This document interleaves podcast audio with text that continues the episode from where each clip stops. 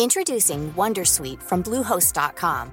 Website creation is hard, but now with Bluehost, you can answer a few simple questions about your business and get a unique WordPress website or store right away. From there, you can customize your design, colors, and content. And Bluehost automatically helps you get found in search engines like Google and Bing. From step-by-step guidance to suggested plugins, Bluehost makes WordPress wonderful for everyone. Go to bluehost.com/wondersuite.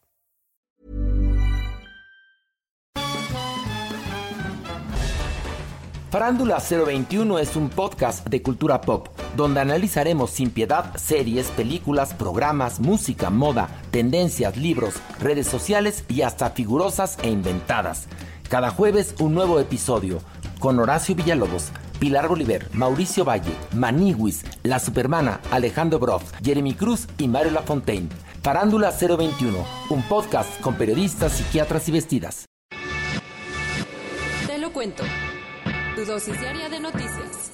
Hola, soy Pau Mendieta y aquí te va tu dosis diaria de noticias. ¿Te lo cuenta? Te lo cuento. No deberías estar ahí.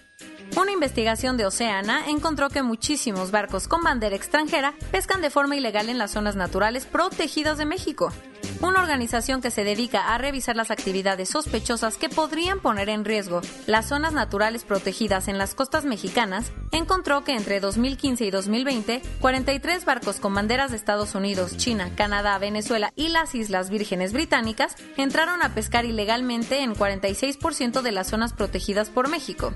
El problema no acaba ahí porque cuando entran a estas zonas ricas en especies marinas, realizan técnicas de pesca depredadoras, capturando peces de forma masiva. Una de las zonas protegidas que ha sido más afectada por esta práctica es la Reserva de la Biosfera, el Vizcaíno, una de las más grandes del mundo y donde cada año llegan a dar a luz las ballenas grises, desde el norte del continente.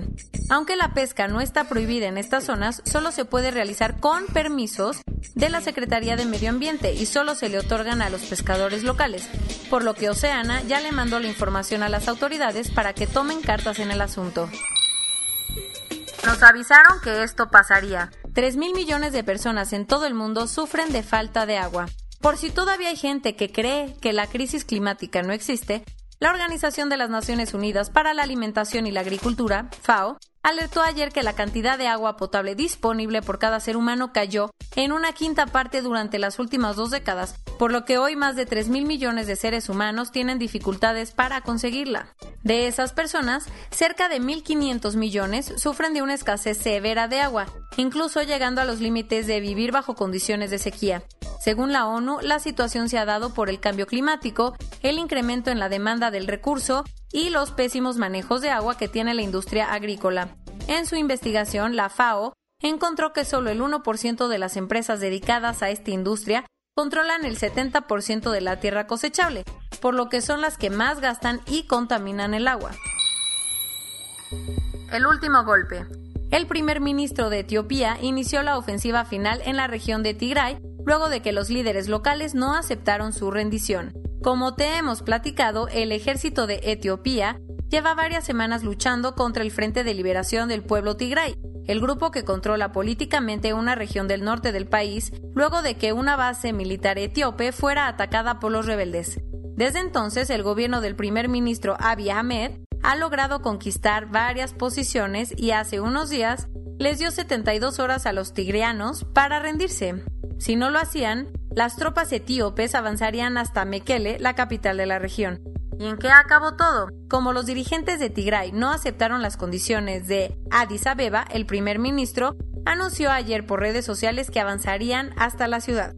Como las críticas por los civiles que han muerto en el enfrentamiento han sido enormes, Ahmed dijo que tendrían muchísimo cuidado para evitar atacarlos y les pidió que se quedaran en su casa. Ayer, el Senado aprobó la iniciativa que le había mandado Andrés Manuel López Obrador para eliminar el fuero presidencial.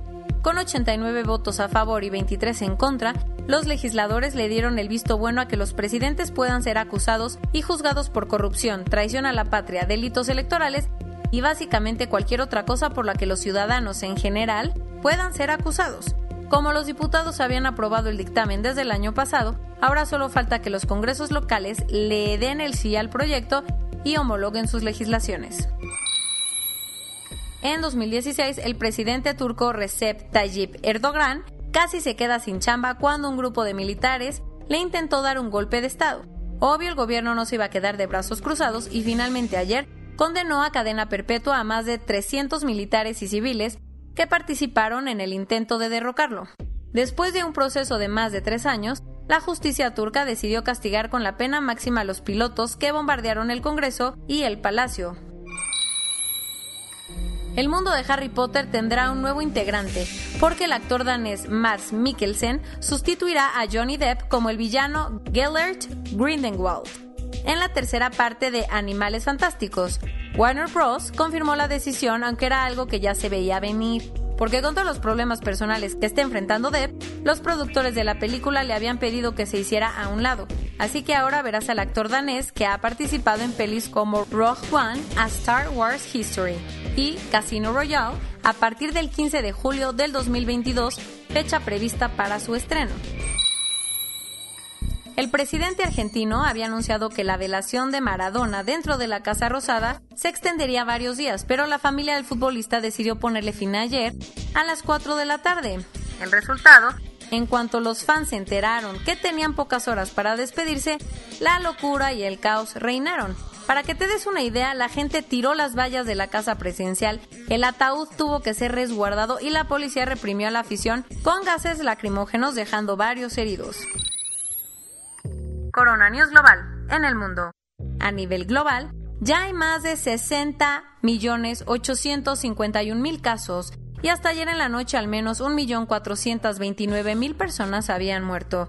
En México, 1.078.594 personas se han enfermado de COVID-19 y desafortunadamente 104.242 han muerto. Los kioscos que instaló el gobierno de la Ciudad de México aumentaron de 5.000 a 10.199 las pruebas diarias para poder rastrear mejor los casos. El resultado, se detectaron 1.480 casos positivos. El secretario de Hacienda, Arturo Herrera, afirmó que estamos a semanas de que lleguen los primeros lotes de vacunas a México. Los que dieron una fecha más exacta fueron los de Pfizer, que tienen planeado que sus dosis lleguen a nuestro país en diciembre y se empiecen a aplicar en enero a los grupos vulnerables. Como la conectividad aérea de Londres ha caído en un 67%, Shanghái se ha convertido en la ciudad más conectada del planeta. El ex basquetbolista Michael Jordan donó 2 millones de dólares a Feeding America para ayudar a que las personas no pasen hambre durante la pandemia. Como muchos contagios iniciaron en centros de esquí, Alemania está buscando que la Unión Europea cierre los resorts de invierno al menos hasta enero.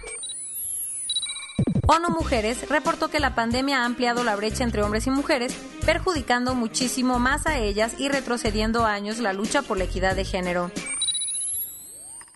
Y esto es todo por hoy. Nos vemos la siguiente semana con tu nueva dosis de noticias. Pau Mendieta se despide.